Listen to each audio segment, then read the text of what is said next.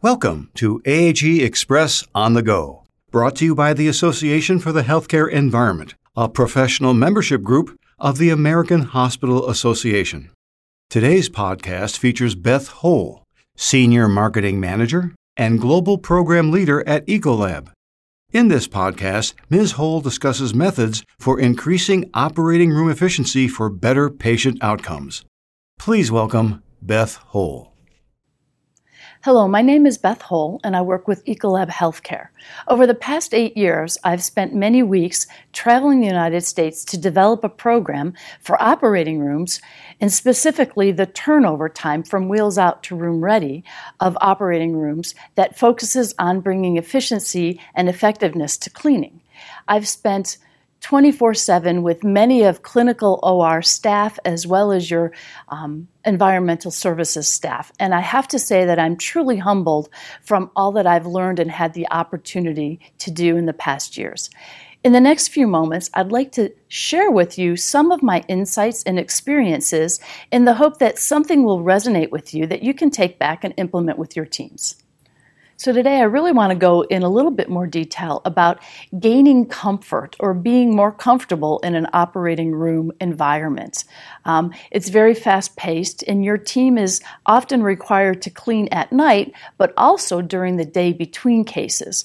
And there are very specific roles and responsibilities and it can be a little bit chaotic during that time frame. So one of the things that i've observed that is really helpful is when you as managers get involved in the operating room that you seek to understand the or clinicians and the guidelines that they follow. So specifically the aorn the association for operating room nurses has a recommended practice on cleaning and in that it talks about a multidisciplinary team that sits down and together decides what's to be cleaned, in what order, with what frequency. Environmental services is an essential part of that multidisciplinary team, and I encourage you to take the role and to be an active participant in not only reading that guideline so you understand what the clinicians are looking for, but in addition, being part of the OR, walking in, working with your teams there. Understand what they are being asked to do and do so in a manner that is you're not a visitor. The single use disposable bunny suits denote what a visitor is. So when you come into the OR, change into the scrubs stand back, observe a room turn, talk to the clinicians, hear some of what their pain points are, and in that manner, you're able to better help your team be successful in the OR because you're seen as part of the solutions. So, in asking questions of the OR clinical staff, you'll hear a lot of things, and, and that information is what you can correlate and bring back to share with your teams. And you can help define their roles and responsibilities more clearly and succinctly, and in doing so, empower them to get their jobs done easier. So, when you share your interest with both the clinical staff and with your own team, there's a lot of potential great results that can come from this.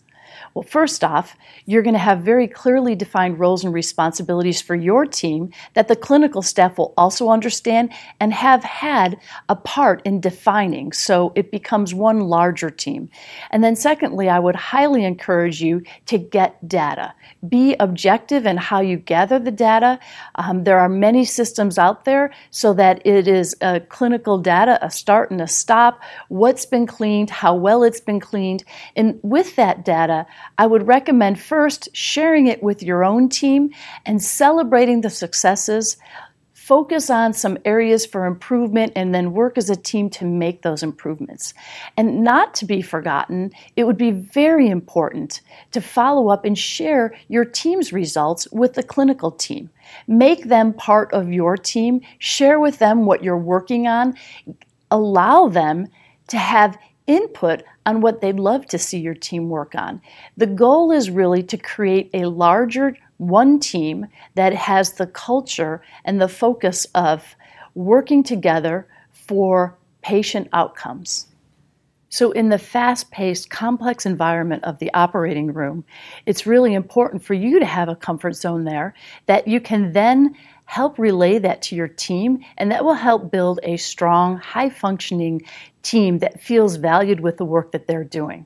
So, to conclude, the operating room clinical staff truly needs your support and your aid in helping them do their jobs better. At the end of the day, it's really all about providing good patient experience and excellent patient outcomes, and you play a very key role in providing that. Thank you for listening. Don't forget to subscribe to AHE Express on the Go and visit ahe.org for additional education opportunities free to our members.